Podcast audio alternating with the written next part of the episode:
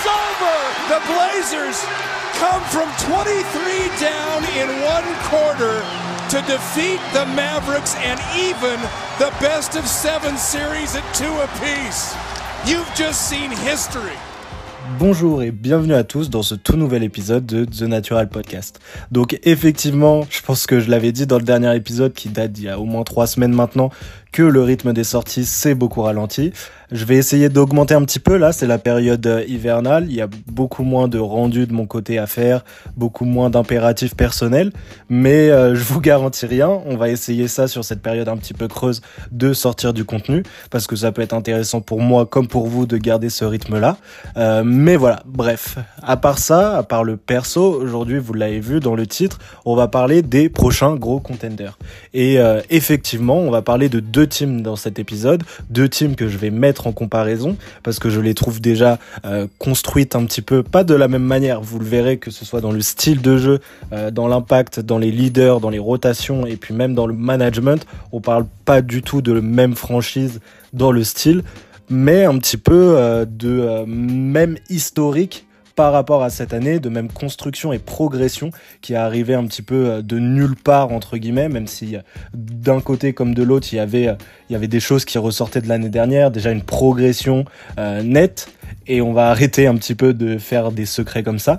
Les deux équipes dont je vais vous parler aujourd'hui sont le OKC Thunder et également, en deuxième cas, les Minnesota Timberwolves. On va les mettre en comparaison, on va voir quel est le prochain gros contender et si dans ces deux teams finalement il y a un contender, une équipe qui se dégage, qui pourrait potentiellement jouer les troubles faits à l'ouest et même viser plus que les troubles faits, viser les têtes de l'ouest directement aller en finale de conférence ou potentiellement en finale, soyons fous. On va regarder ça tout de suite dans ce nouvel épisode de The Natural Podcast. Allons-y. Dans un premier temps, vous connaissez un petit peu comment ça se passe dans la maison, on va présenter un petit peu ces deux franchises. Et on va commencer par le OKC Thunder, l'équipe la plus jeune des deux, hein, j'ai décidé de faire comme ça, euh, dont l'âge moyen d'ailleurs, et c'est ça qui est incroyable avec ces futurs contenders, plausibles contenders, c'est que la moyenne d'âge est de 24 ans. Alors comment s'est construite cette équipe? D'où vient cette franchise? Ces joueurs, ces jeunes talents de moins ou de plus de 24 ans? Bah tout simplement par la draft. Hein. Vous connaissez un petit peu la maison avec Sam Presti qui est le general manager. La draft, c'est son champ d'application, c'est son champ de bataille à lui. Euh, il avait déjà réussi pardon à construire une franchise et une super team assez prometteuse, exceptionnelle en termes de talent, il faut se le dire, avec Russell Westbrook, Kevin Durant, euh, Sergi Baca bien sûr et James Harden lors des années 2000-2010 avant que cette équipe n'explose. Euh, ensuite, il y a eu le passage du Westbrook un petit peu en solo, puis avec Paul George. Je vais pas vous refaire toute l'histoire de cette franchise, mais on arrive après en fait après 2020, après la bulle tout simplement, où cette équipe décide finalement de se reconstruire après un court passage et un très impressionnant passage de Chris Paul à la tête de cette franchise euh, après le trade de Westbrook, qui arrive à aller euh, sixième de l'Ouest avec un jeune SGA qui euh, montre déjà des des, des, des, morceaux de son talent, on va dire. À cette époque-là, il tournait à plus de 17 points de moyenne. Euh, cette équipe était aussi menée de main de maître euh, par Chris Paul, avec sur le banc un euh, Dennis Schroeder qui était la taille d'un sixième homme de l'année. Enfin bref, cette équipe avait énormément de talent, mais le projet en soi, on le savait, ne voulait rien dire. On avait des jeunes joueurs trop jeunes pour performer. Un Chris Paul qui avait déjà à l'époque sûrement au moins 34 ans.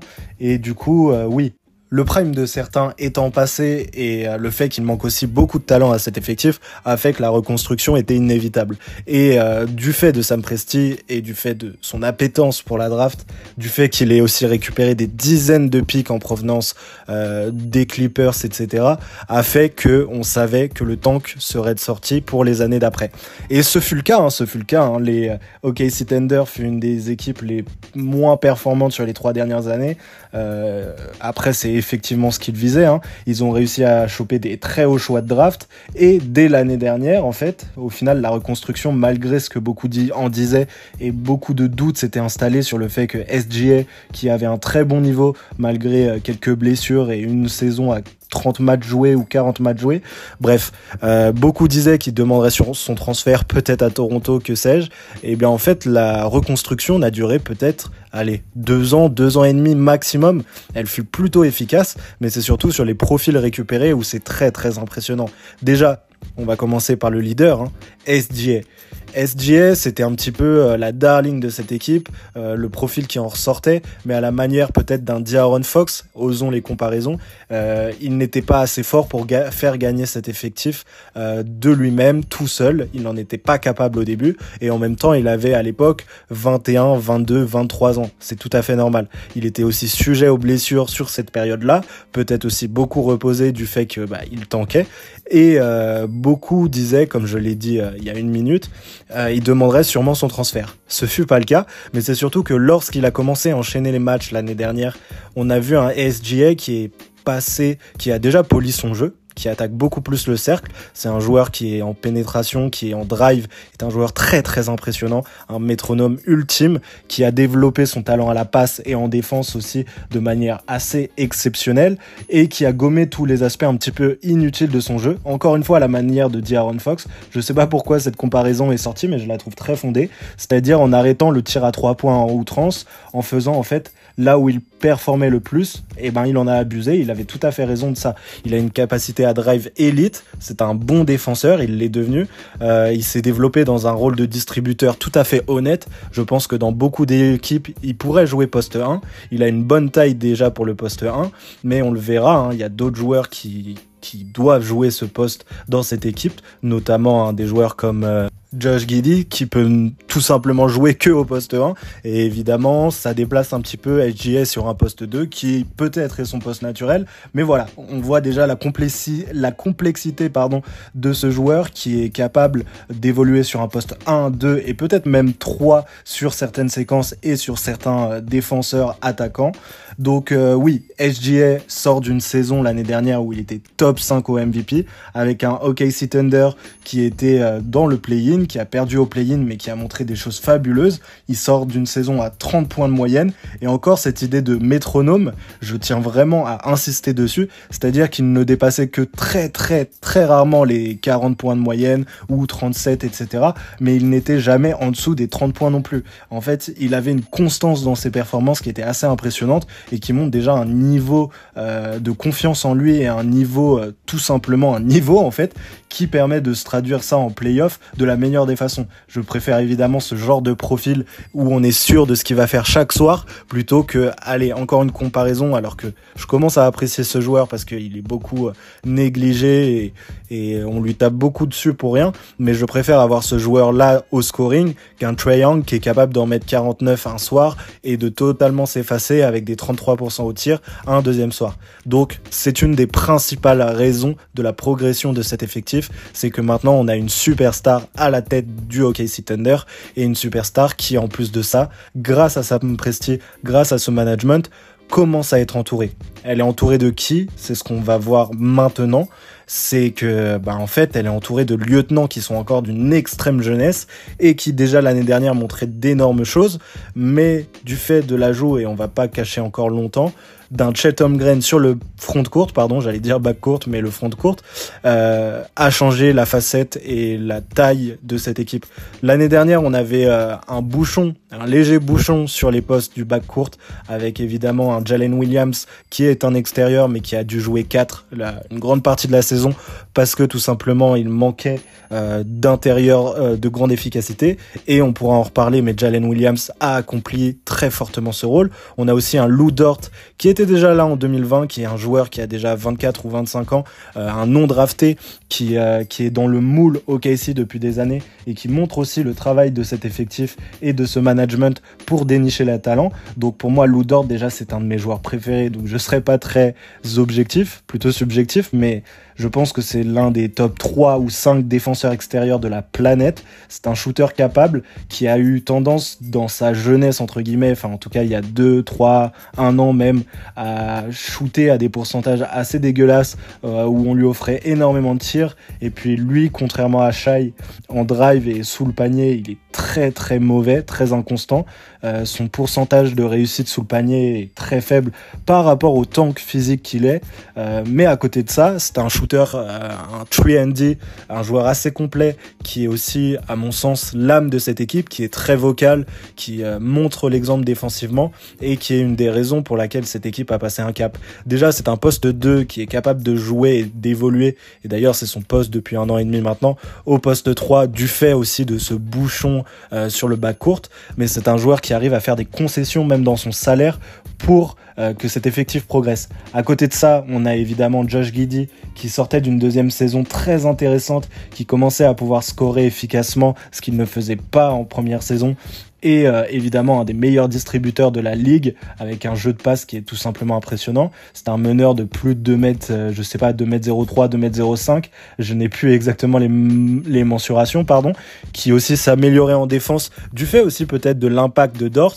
Mais cette saison, c'est beaucoup plus compliqué. C'est peut-être le seul point noir et en même temps l'espoir qu'il reprenne un jour de son niveau de saison 2 ou qu'il s'améliore tout simplement. Parce que cette saison, c'est beaucoup plus compliqué. Il ne trouve moins sa place et pourtant, c'est effectif fait partie des meilleurs de l'Ouest malgré son niveau notamment au scoring qui est toujours très euh, cataclysmique. Voilà. Euh, l'extra sportif, comme vous le savez, n'arrange rien. Je sais pas exactement où me situer par rapport à cette histoire, donc on n'en parlera pas énormément. Tout ce qu'on peut dire, c'est que si ça s'avère vrai, j'espère qu'il sera envoyé très loin de la NBA. Mais au vu du fait qu'on ne sait pas quel âge il avait et quel âge avait cette jeune femme, euh, cette jeune fille, euh, que sais-je, eh bien, euh, je préfère pas m'avancer. Mais voilà, Josh Giddey cette année, c'est compliqué. C'est peut-être le seul point noir. c'est même le seul point noir à mon sens de cet effectif, car à côté de ça, et on va en parler, on a un Chet Holmgren de 21 ans, rookie, avec des stats euh, dans les pourcentages en tout cas qui sont quasi all-time, un profil où on a l'impression par moment de retrouver du KD par séquence euh, très clutch, d'un calme olympien à la manière d'un SGA, je pense qu'ils sont très bien trouvés, mais en même temps qui a un caractère et un esprit de compétition qu'on ressent sur chaque action. En défense, il est énorme. Il a déjà trouvé sa place dans un collectif qu'il ne connaît que depuis quelques semaines, quelques mois. Et le pire, c'est qu'il atteindra son potentiel et euh, son niveau plafond, entre guillemets, que dans 4, 5 ou 6 ans. Ça montre aussi l'impact que cette équipe pourra avoir dans les prochaines années. Euh, le problème qui va se poser, on en reparlera plus tard, c'est de signer et de pouvoir re-signer tout le monde.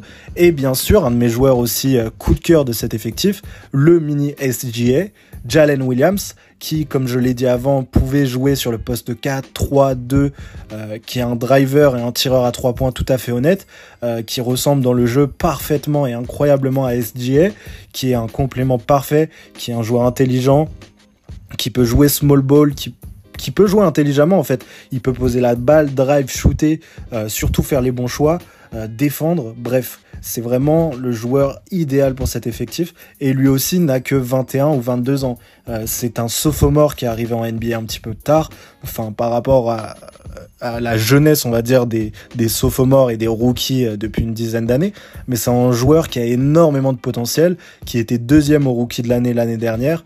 Euh, évidemment, ça pouvait être débattu et débattable, mais qui est l'un des meilleurs joueurs de sa classe de draft et potentiellement un lieutenant de luxe en devenir peut-être qu'il l'est déjà en fait, ou euh, potentiellement All-Star. Je vois déjà dans cet effectif euh, deux joueurs autour de SGA qui ont le potentiel d'être All-Star avec Shelton Green, avec Jalen Williams, un Lou Dort qui pourrait être dans des circonstances bien précises, pardon, euh, bah, tout simplement un Deepoy en puissance, un Josh Giddy qui pourrait être l'un des meilleurs meneurs de la ligue s'il se reprend et qu'il arrête ses bêtises. Donc voilà un 5 qui promet déjà de dominer pendant plusieurs saisons en fait. Et en plus, je trouve vraiment que ce n'est pas fini. On a un J. Will qui a un peu le même nom que Jalen Williams, donc on va l'appeler comme ça. Je me souviens plus si c'est son surnom effectivement, mais voilà.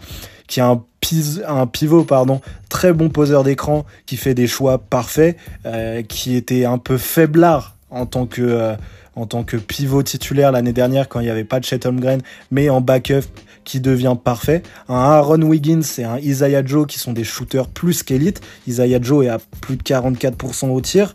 Euh, on a un Kayson Wallace aussi, bien sûr. Kayson Wallace qui est un rookie qui tourne en 59, 48, 84, quelque chose comme ça, euh, capable de jouer sur le poste 1 et 2. Bon, à un moment donné, il y aura un vrai bouchon, mais rien n'empêche cet effectif.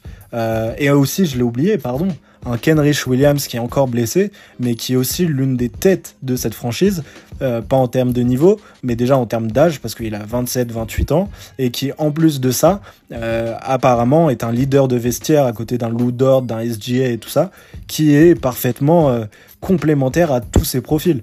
Donc Kesson Wallace et tous ces profils-là font déjà une rotation à 8 plutôt intéressante, et on peut rajouter un Davis Bertans qui est un shooter quand il le décide, qui est vraiment capable. on a un 5 donc qui se connaît par cœur. Euh, on n'a même pas parlé de coaching, mais Marc Degno, euh, bah, on va en parler directement en fait, parce qu'en fait, ça fait partie des points positifs de cet effectif et des forces de cet effectif. On a Marc Degno qui est un très jeune coach à l'image de euh, son équipe qui a proposé un, un, jeu un petit peu innovant où en fait tout, tout le 5 l'ensemble du 5 qu'on vient d'aborder est capable de poser la balle, est capable de, de partager la gonfle, est capable de jouer intelligemment. Et on peut parler aussi du banc parce que J. Will, euh, peut-être moins des profils comme Aaron Wiggins et Isaiah Joe, mais ils peuvent spacer et ils sont assez intelligents pour, pareil, lâcher le ballon, mais un peu moins. Et Kayson Wallace, c'est pareil. Kenrich Williams, c'est pareil. Il n'y a pas un seul joueur qui n'est pas capable de jouer intelligemment, qui qui ne peut pas en fait sortir de son euh, profil de jeu, euh, dépasser ses fonctions et au final euh, tous, à part peut-être G. Will, Aaron Wiggins, peuvent poser la balle, peuvent dribbler, peuvent tout simplement gêner le joueur adverse. Il n'y a pas de point faible à la distribution et aux portées de balle dans cet effectif. C'est assez impressionnant. Donc oui, c'est une équipe offensive qui est extraordinaire, entre guillemets, qui s'annonce en tout cas extraordinaire dans un futur plus ou moins proche. On a des profils totalement nouveaux aussi en NBA, je tiens à le dire. On a quand même un, un Jalen Williams qui est un joueur tellement innovant et tellement impactant dans tous les secteurs qui peut jouer du poste 2 à 4. Donc ça, c'est pas du, jamais vu, mais voilà, on peut en parler quand même. On a un Josh Giddy qui est un meneur surdimensionné qui, s'il atteint son plafond, peut être tout à fait impressionnant. On a un Chet Holmgren qui est un joueur de 2m16 qui se déplace comme un extérieur à la manière d'un Victor Wembanyama, d'un Kevin Durant. Voilà de quel style de joueur on parle, en tout cas dans le style, qui est un défenseur incroyable alors qu'il n'a que 21 ans et qu'il est rookie avec des pourcentages bah tout simplement jamais vus en fait. Ces pourcentages au shoot n'ont jamais été vus dans l'histoire de la NBA à mon sens ou peut-être que si sur des sur des joueurs que je ne connais pas des années 70-60.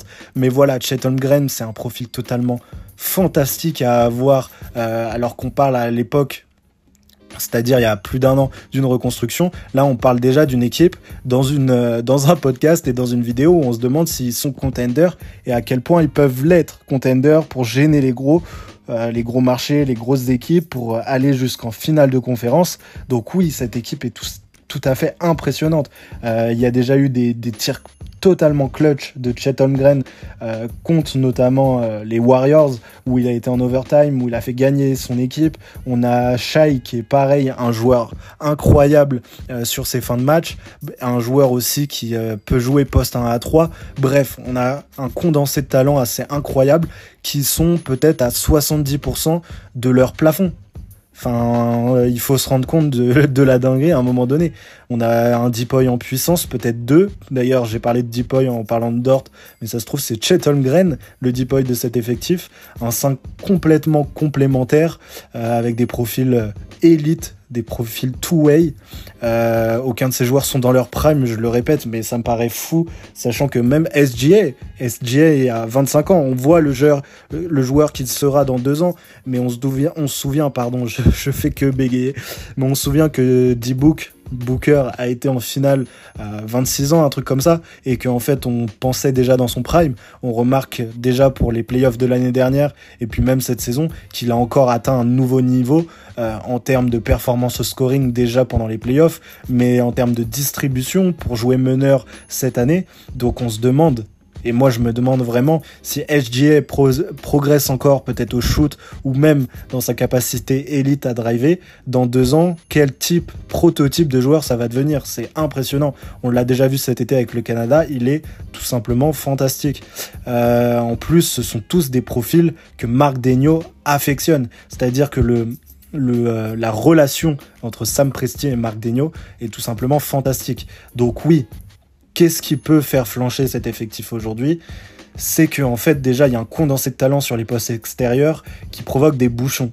On va voir ce que va devenir Kayson Wallace, mais s'il s'ajoute et devient en année 2 ou 3 un joueur qui est capable de tourner à 18 points de moyenne, qui, est limite un lieutenant, mais qui est obligé de rester sur le banc, ça va poser un problème. À voir ce que deviendra Josh Giddy d'ici là, à voir qui il faudra resigner. Lou Dort a un contrat parfait, SGA est, est resigné, Chet et Jalen Williams, ils ont le temps de voir venir, mais en fait, euh, beaucoup de ces joueurs peuvent potentiellement espérer un contrat minimum à 70%, 80% du max. Et Chet Holmgren prendra sûrement ce contrat max. Donc euh, à voir, ça c'est un danger, c'est un avantage aujourd'hui, mais un danger dans les années à venir. Un avantage pourquoi? Parce que je pense qu'ils peuvent déjà cette année espérer ajouter la dernière piécette pour devenir un vrai contender ou en tout cas, si je pense qu'ils ne le sont pas encore, pour devenir un favori au titre en ajoutant sur le front de courte notamment un joueur. Euh, on va pas faire des, même si j'adore ça, on va pas faire des rumeurs de transfert ici, on va pas faire des transferts, mais s'ils arrivent à ajouter, à ajouter pardon, un Laurie Markkanen, un Julius Randle, soyons fous, sur les postes 4, ça peut être ou 3 même pour euh, un Laurie Markkanen, ça peut être tout simplement euh, incroyable. Et puis ils ont tellement de pics à lâcher. Euh, on aurait dû les placer dans les plus, mais bon, ils ne sont même plus, ils ne sont même plus en reconstruction aujourd'hui. Mais ils vont avoir cet été le pic des Clippers qui va arriver. les Clippers qui sont dans une situation assez complexe. On ne sait pas si on parle de contender ou d'équipe au bord du précipice, du ravin. Donc à voir, mais ils ont encore tellement pour construire un effectif, euh, un effectif jamais vu. Hein. Euh, je le dis, s'ils arrivent encore à avoir un, trois talents de la taille d'un Jalen Williams ou d'un Josh Giddy euh, sur les trois prochaines années ou les deux prochaines années, ça va, être un bouchon comme jamais on en a vu. Et en fait, on parle d'un contender de 2025 à 2030 qui pourrait rafler un ou deux titres. Je le pense vraiment. Donc euh, voilà ce que j'en pense. Faudra faire attention, faudra pas louper le coche avec cet effectif. Est-ce que cet effectif est aussi mature vis-à-vis d'un titre parce qu'on parle quand même de joueurs de 21, 22 ans pour les cadres. Finalement, euh, c'est même un petit peu exagéré l'âge moyen de cet effectif, parce que les cadres ont 21, 22 ans, 24, 25 pour Dort, je ne sais plus, 21, 22 pour Guidi, et 24 ou 25 pour SGA, je crois 25 ans. Donc oui, les cadres et les joueurs qui vont devoir performer en playoff sont encore plus jeunes que cette moyenne d'âge l'indique. Donc euh, voilà, à voir, à voir ce qui peut se passer. Et euh, est-ce que aussi un autre point euh, que je lance comme ça avant de passer au profil des Timberwolves, mais est-ce que Josh Giddy est le profil idéal avec cet effectif? Et ce serait peut-être pas la serait-ce pas pardon la pièce à lancer pour essayer de récupérer un gros joueur, euh, notamment un des joueurs que j'ai cités auparavant. Ça, c'est à voir. Donc voilà, voilà le profil de cet effectif. On va parler maintenant du deuxième avant de dire et les comparer ensemble, voir ce que j'en pense. Mais euh, déjà très impressionnant. Vous l'avez senti à ma voix, je suis euh, sur le cul de cet effectif. Maintenant, parlons des Minnesota Timberwolves. Pourquoi je rigole? Parce que je vois déjà le 17-5 euh, qui est leur bilan aujourd'hui et qui en fait tout simplement le meilleur bilan de la NBA devant Boston qui n'est même pas dans leur conférence. Donc quand est-ce qu'on a vu pour la dernière fois Minnesota être premier de sa conférence? C'est plutôt drôle et comique à relever et ça montre aussi euh, une belle histoire. Franchement, euh, moi qui adore les underdogs, qui adore ce type euh, de joueurs de profil, d'équipe, d'histoire, encore une fois, hein, bah je me retrouve énormément sur ces Minnesota 2023-2024. une équipe menée par un Chris Finch dont on n'espérait pas tant d'un general manager aussi, Tim Connelly, qui a réussi enfin à créer un effectif cohérent et qui gagne énormément de matchs. Et enfin, une équipe d'un âge moyen de 25 ans, qui au final euh, est un effectif plutôt jeune, plutôt très jeune, euh, qui a à peine un an de plus que l'effectif d'OKC. Donc oui, une équipe qui promet pour les années à venir énormément de choses, surtout que ses leaders, et on y reviendra, sont peut-être même plus matures. Donc la question auquel on se posait, quel est le prochain gros contender Minnesota en fait peut-être partie. Commençons déjà par le leader et quel leader choisir? Voilà, déjà la question se pose. Évidemment, euh, euh, tout le monde dira le même nom, mais vraiment sur ce début de saison, quel est le leader de cet effectif? Je vois deux profils totalement pardon, différents, mais euh, complémentaires. Déjà, c'est incroyable, mais c'est surtout que deux profils qui, dans leur style, font gagner cet effectif. Mais j'ai décidé quand même, et je pense que tout le monde sera d'accord avec moi, de choisir Anthony Edwards. Donc le pick 1 de la draft 2021, euh, je crois, est devenu maintenant depuis trois ans le leader de ces Wolves. Il y a eu beaucoup de doutes au début entre Kat euh, Carl Anthony Towns et lui pour savoir autour de qui construire, comment construire cet effectif. Mais depuis maintenant un an et demi, il n'y a plus de doute. Anthony Edwards est un All-Star, un All-Star en puissance, et commence à devenir une superstar. Ça fait deux ans déjà qu'il va en playoff. L'année dernière, même Jokic et les Denver Nuggets champions en titre ont avoué que euh, Anthony Edwards et plus généralement ces Timberwolves étaient l'opposition qui leur a posé le plus de difficultés. Et en même temps, euh, on comprend pourquoi. Anthony Edwards, qui était vu comme un joueur qui, euh, s'il atteignait son potentiel, pouvait devenir un attaquant euh, extrêmement important, avec des qualités physiques énormes, mais il s'est relevé, révélé, pardon, beaucoup plus que ça. Il a développé une défense depuis maintenant euh, plus de 8 mois qui euh, s'avère au moins, on peut le dire, élite, en tout cas très bonne. Un joueur qui euh, au tir manque d'efficience mais qui est capable de carton et de faire gagner son équipe en overtime ou en fin de match de manière incroyable pour son jeune âge. Hein. On rappelle que il est en 3, 3, oui, troisième année, pardon, quatrième année, attendez, je sais plus, troisième année je crois, et qui euh, donc n'a que 21, euh, 22 ans. C'est incroyable. Il tourne aujourd'hui à plus de 26 points de moyenne, et quand on parlait de SGA qui peut encore progresser, là je pense que sur Anthony Edwards, sur les prochaines années, on aura affaire à un tout autre prototype de joueur. Et pourtant, lui, contrairement à SGA, connaît déjà les playoffs, connaît comment ça marche, euh, a été en a été par deux fois dans le play-in et les deux fois euh, il s'est imposé, a posé des difficultés aux plus grosses pompes de, euh, de l'Ouest tout simplement. Il a posé problème à des, des équipes euh, comme les Grizzlies d'il y a deux ans qui qui ont quand même fait un deuxième tour plutôt honorable contre les Warriors champions en titre. Et bien sûr, comme je l'ai dit il y a même pas 30 secondes, contre Jokic et sa team qui ont fini par gagner euh, cette année-ci. Donc oui, déjà une équipe impressionnante en termes de maturité pour un si jeune âge, notamment à travers son leader qui ne fait que progresser et dont le plafond, euh, je ne sais pas, on parle de Dwayne Wade à un moment donné. Voilà, c'est ça son plafond. Et en termes de scoring, ça peut être aussi fort que lui. À voir si défensivement il arrive à atteindre le niveau d'un Wade. Mais bref, on voit les comparaisons, on les avait déjà pendant la draft, mais il y répond parfaitement, des qualités athlétiques énormes, un scoring à trois niveaux, euh, alors qu'on avait aussi des doutes importants pendant sa draft auxquels il a répondu très rapidement sur son shoot à trois points. Il est euh, performant en playoff, il est performant pendant la saison régulière et on l'a vu et on s'en doutait pas, surtout lors de sa draft quand, quand il avait des sorties un peu médiatiques bizarres, comme quoi il n'aimait pas tant que ça le, basket, bref, des choses assez étranges, mais qui en fait montrent depuis bah, deux étés que c'est un leader dans le vestiaire, un leader qui veut voir, euh, je le cite un petit peu, mais qui veut voir Kat à un niveau MVP, qui dit que cette équipe ne serait pas là sans Rudy Gobert, qui dit qu'il veut voir euh, cette équipe. Enfin bref, on connaît euh, ce genre de leader, c'est ce dont a besoin un collectif. Je pense qu'il a été énormément influencé par des joueurs comme Patrick Beverley. Oui, c'est bizarre de dire ça comme ça, mais qui lui a donné un petit peu cette mentalité de dog. Et c'est exactement ce dont avait besoin cette franchise, qui on le rappelle, entre Wiggins, Andrew Wiggins et Carl Anthony Towns aussi en tant que première option, a du mal à avoir une vraie identité forte euh, avec des mentalités fortes. Euh, d'ailleurs, on va en parler. Les lieutenants, on y arrive. Mais du coup, on a un leader avec une identité forte qui sur le terrain commence à savoir un petit peu tout faire et qui n'a que 22 ans. Et qui est encore très loin de son potentiel final, quoi. Non, non, vraiment, quoi, c'est vraiment important de le dire. Donc euh, voilà. Euh, niveau lieutenant maintenant, parce qu'il faut un petit peu, il faut pas faire l'éloge que d'un seul joueur. Au niveau des lieutenants, comme je l'ai dit, on a déjà un Carl Anthony Towns qui, enfin, enfin a enfin semblé trouver son rôle. Il s'est enfin adapté au poste 4, ce qu'il demandait depuis des années. Euh, moi, je croyais vraiment sincèrement que c'était une lubie pour lui et que c'était vraiment pas son poste naturel, que euh, voilà, il était soft, etc. Soft, il l'est encore peut-être un peu, mais il a peut-être pris cette dose de maturité et est enfin concentré sur le basket. Évidemment, on peut pas tout lui reprocher de la situation d'avant.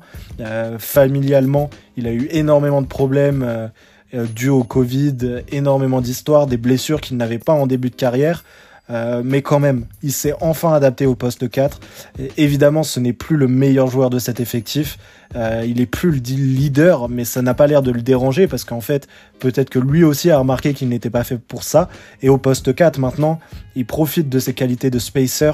Il est capable, et encore plus depuis quelques matchs, de euh, montrer ses talents au scoring. Il a fait plus de matchs à 25-30 points sur les derniers jours. Et même, on lui demande pas que ça. Même si cet effectif, et on va en reparler, a euh, une attaque qui, qui, peut être un peu mid.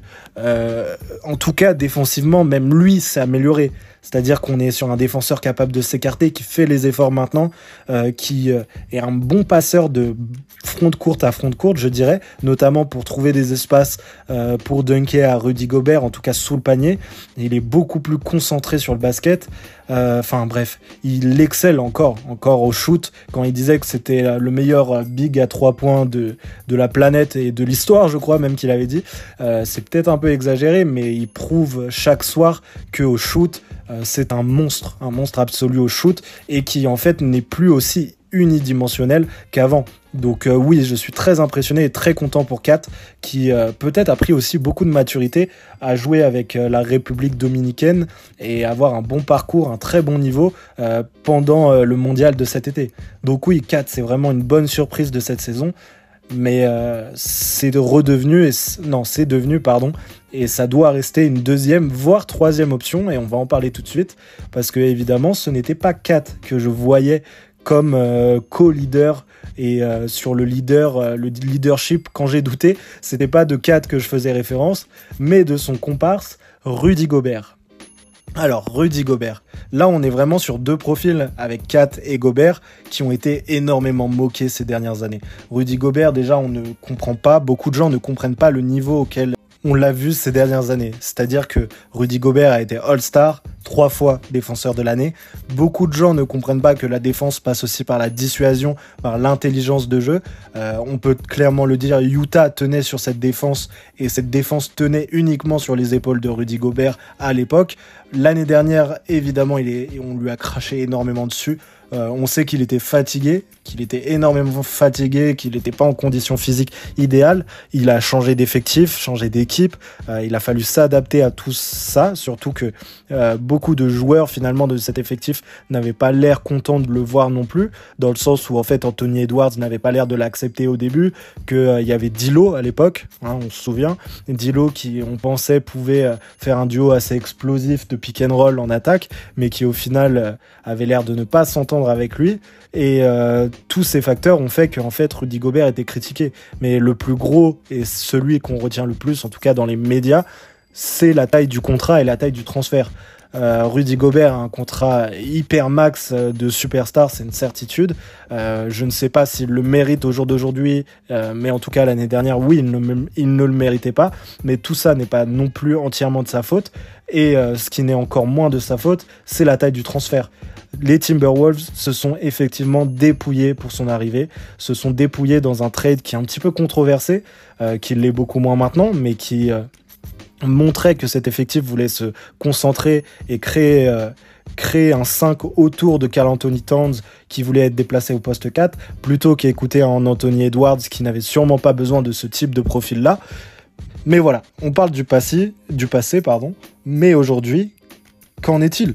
Eh bien aujourd'hui on a un Rudy Gobert qui retrouve déjà son prime, qui est pour moi le grand favori au Deep Boy cette année, mais surtout qui a ajouté des facettes à son jeu que je ne pensais pas qu'il était capable d'avoir à 31 ans. C'est-à-dire que maintenant il est capable de s'écarter, sa dissuasion a du coup augmenté parce qu'il peut vraiment euh, défendre à l'extérieur. À l'intérieur c'est toujours le même le même monstre de dissuasion, c'est-à-dire que des gens ne shootent pas juste parce qu'ils le voient dans leur angle mort, qu'ils le voient en face, à côté d'eux. Bref, euh, il est très impressionnant. Il c'est la première fois, la première année peut-être que je vois des highlights de Rudy Gobert. Ces highlights sont très marrants entre guillemets parce que vraiment il ne touche aucun ballon. C'est juste par sa présence et son mouvement off-ball euh, où on voit l'impact qu'il a sur les attaquants adverses qui ne peuvent tout simplement rien faire. En transition, il est toujours très athlétique.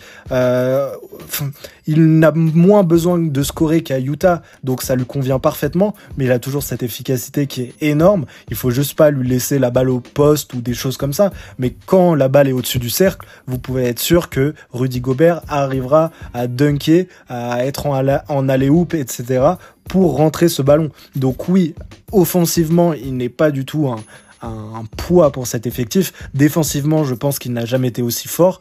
Euh, rendez-vous compte qu'à Utah, avec des profils uniquement offensifs et une défense qui était euh, sans lui à la ramasse complète, euh, c'était déjà une des meilleures défenses de la ligue. Alors maintenant, imaginez un effectif des Wolves avec des profils défensifs tout à fait intéressants. on a parlé de Anthony Edwards qui commence à être vraiment très bon dans le domaine. On parle évidemment de Jaden McDaniels. on en reparlera d'ailleurs qui est un expert entre guillemets dans le domaine, même est encore très jeune, un Mike Conley qui n'est plus dans son prime, c'est une certitude, mais qui est capable encore de faire les efforts. Et puis de types de joueurs comme Nickel Alexander Walker, qui est euh, un défenseur tout à fait honnête qui peut être envoyé sur des stars comme bah, justement Shai, euh, son cousin, euh, on l'a vu il y a quelques semaines. Mais bref, il y a énormément de joueurs défensifs. Donc si on ajoute un calibre Deepoy et même euh, top, allez je le dis, un top 10 défenseurs all-time, bah, c'est sûr que cet effectif défensivement fait gagner des matchs, mais surtout très très impressionnante. Voilà le point fort de cet effectif. Voilà ce que Chris Finch a réussi à créer cette année. C'est une défense ultra, ultra élite, euh, qui repose encore une fois beaucoup sur les épaules de Rudy Gobert, mais pas seulement. On a, comme je l'ai dit, un Jaden McDaniels qui est cette année un petit peu plus discret au shoot, qui n'est peut-être pas un lieutenant, mais j'ai décidé de le mettre dedans parce qu'en fait, c'est peut-être le, le meilleur allié en termes d'âge et euh, euh, en termes de poste de Anthony Edwards, qui est un joueur un petit peu qui sait tout faire, qui est un défenseur euh, allez, élite. Je suis très gentil avec le élite. Hein. Je ne sais pas si, euh, si Anthony Edwards l'est, mais Jaden McDaniel est en tout cas plus fort dans le domaine. Donc on a de la défense sur tous les postes, sur euh, le bas court, front court, les ailes, tout ce que vous voulez. Euh, c'est un attaquant efficace, discret, mais parfait pour ce collectif. Hein. Vraiment, euh, c'est peut-être pas le profil de star, il deviendra peut-être jamais, mais c'est un joueur qui peut tourner à 14-15 points de moyenne à son prime et proposer une défense et une efficacité euh, plus qu'élite. C'est parfait à côté d'un Anthony Edwards, et c'est pour ça que cet effectif performe. autour de ça, on a aussi des rotations faut en parler. J'ai parlé d'un Mike Conley qui est une sorte de néo All-Star, qui n'est plus le défenseur qu'il était, comme dit précédemment, euh, mais qui est un playmaker et un soldat important de cet effectif. On a vu tout de suite la différence quand il est arrivé par rapport à un Dilo qui ne se sentait peut-être pas bien dans cet effectif autour de ce genre de profil qui a pourtant plus de talent à mon sens qu'un Mike Conley, mais en fait le playmaker Mike Conley, le vétéran Mike Conley dans le vestiaire, tout ce qu'il peut apporter, et puis la relation qu'il a avec Rudy Gobert parce qu'il jouait aussi avec lui au jazz, fait que en fait c'est l'excellent vétéran et meneur qu'il faut à cet effectif. Donc oui, on peut se poser aussi la question euh, sur une moyenne d'âge de 25 ans du fait qu'un Rudy Gobert en a déjà 31 et un Mike Conley 34 euh, ou 35 ans, je crois, peut-être même plus. Euh, que va-t-il se passer pour Edwards, Anthony Edwards, qui n'a que 22 ans et qui ne pourra pas jouer énormément d'années autour de ces profils-là? Mais il y a encore du talent, du talent qui est encore jeune et qui peut se développer. Sur le front de courte, on a affaire à peut-être l'un des meilleurs fronts de courte de la ligue. Ça doit même être le cas parce qu'en fait, sur le banc, on a un Nazrid qui est donc un petit peu de l'âge d'Anthony Edwards, qui est un backup excellent, qui pourrait être titulaire dans nombre de collectifs, qui s'est amélioré en défense, qui est un, qui a un bon profil physique, capable de s'écarter, qui en attaque, voilà, une efficacité qui commence à devenir très très intéressante. Euh, il n'est pas un point en défense et en fait, je pense que même si l'un des grands se blesse, il peut totalement euh, faire le job. Et euh, on a quand même un Anthony Edwards, un Jaden McDaniel et un Nazrid qui sont les jeunes et le futur de ce, collectif. On a aussi Nickel Alexander Walker qui ne deviendra jamais une star, mais qui peut euh, s'intégrer et devenir une référence dans ce collectif. Un défenseur important qui peut être envoyé en mission, qui peut jouer 15, 20, 25 minutes peut-être, et qui peut aussi lâcher quelques cartons entre guillemets au scoring. Donc euh, voilà, moi je pense qu'autour de ça, on peut créer quelque chose d'important.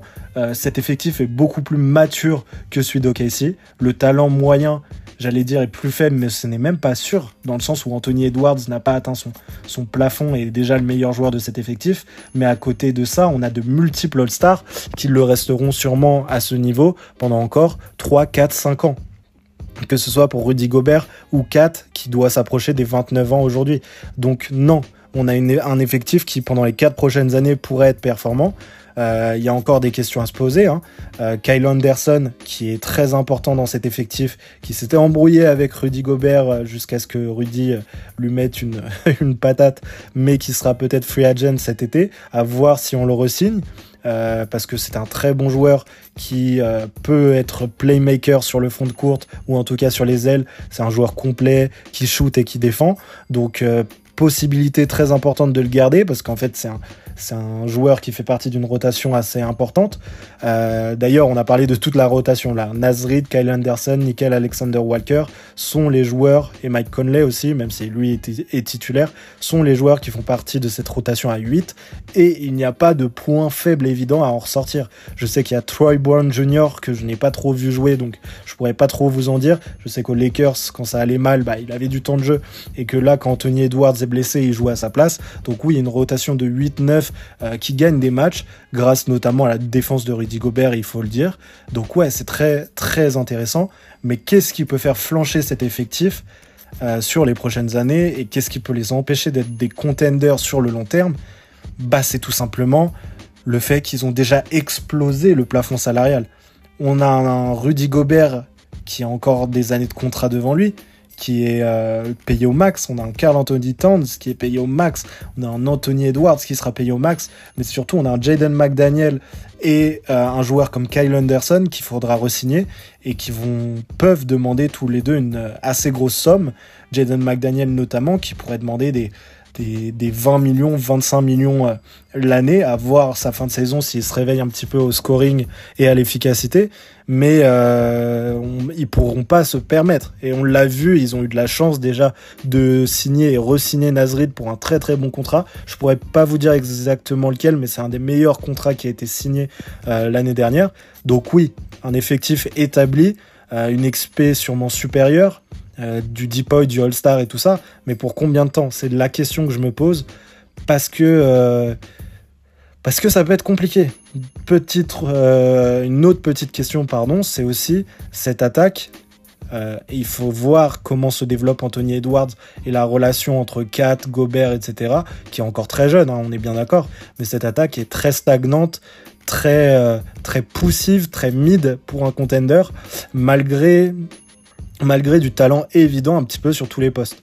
Donc c'est un petit peu inquiétant par rapport au profil de joueurs qu'ils ont, mais on va en reparler en comparant ces deux effectifs dans cette dernière partie pour voir qui est le réel contender parmi les deux, peut-être les deux hein, évidemment, et euh, qu'est-ce qu'on peut espérer un petit peu de ces effectifs.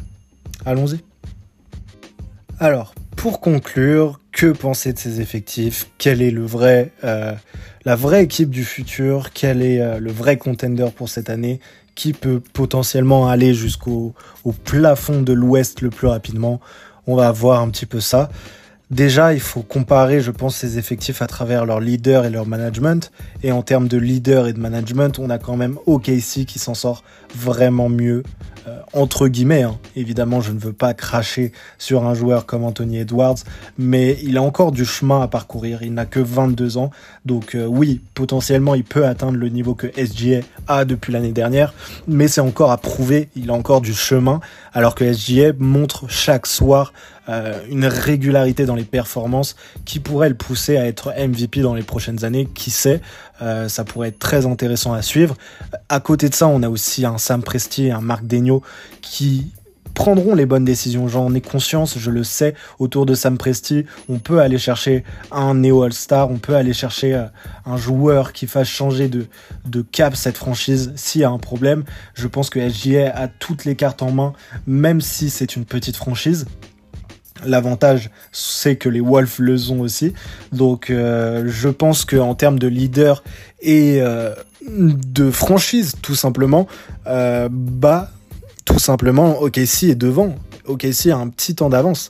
À côté, on a évidemment Anthony Edwards, qui, comme je l'ai dit, est beaucoup plus jeune et montre en fait euh, beaucoup plus d'expérience euh, du haut niveau en playoff, ce qui peut être intéressant. Mais il a aussi eu plus de monde autour de lui sur ses jeunes années. Donc, pour moi, on va dire, ça ne fait pas assez la différence pour le mettre devant aujourd'hui. Et Tim Connelly a bien joué son coup à, construire un effectif assez cohérent, en tout cas en écoutant un petit peu euh, l'avis de sa star comme Carl Anthony Towns, mais euh, j'ai beaucoup plus de doutes sur sa capacité à pouvoir euh, surmonter une certaine épreuve à un moment donné ou à se relever euh, d'un contre-coup que avec euh, des, des, des, gens comme Sam Presti quoi. Et Chris Finch c'est un petit peu la même chose. c'est encore un jeune coach, j'attends encore de voir. Il montre énormément de bonnes choses, notamment défensivement, mais il n'y a même pas photo sur le jeu offensif de ces deux équipes. Et même si si euh, potentiellement la défense des Wolves est complètement supérieure cette année à celle d'OKC, les joueurs en sont aussi beaucoup plus jeunes. On verra Chet Holmgren dans quelques années ce qu'il peut donner. Et évidemment, Chris Finch a à portée de main des profils défensifs euh, peut-être plus intéressants. Et je veux rien enlever à Chris Finch, hein, parce qu'on va dire que Marc Degno a quand même un Lou Dort et un jeune, très jeune Chet Holmgren, mais euh, rien ne vaut un Rudy Gobert euh, sur un poste de 5 dans un effectif, en tout cas euh, en saison régulière, en termes de dissuasion, on ne fait peut-être pas mieux dans la ligue. Donc voilà, je pense que de ce côté-là, on est plutôt d'accord. Mais maintenant, pour cette année, cette année-ci, je pense que les Wolves, de par leur expérience déjà en playoff, de faire deux premiers tours euh, d'affilée, euh, du fait qu'Anthony Edwards euh, gagne de l'expérience à foison, le fait que Rudy Gobert soit en pleine forme et que Mike Conley ne soit pas encore cramé, avec un effectif qui a encore de la place de se développer offensivement, on a vraiment cette année un, un collectif qui peut passer déjà un tour. Je pense que s'ils ne le font pas, ça serait une déception. Là où OKC, euh, s'ils ne passent pas un tour, à mon sens, ce n'est pas très très grave. Mais Minnesota vise peut-être déjà en fait les finales de conférence. Et je pourrais poser ma pièce sur le fait qu'ils y arrivent finalement.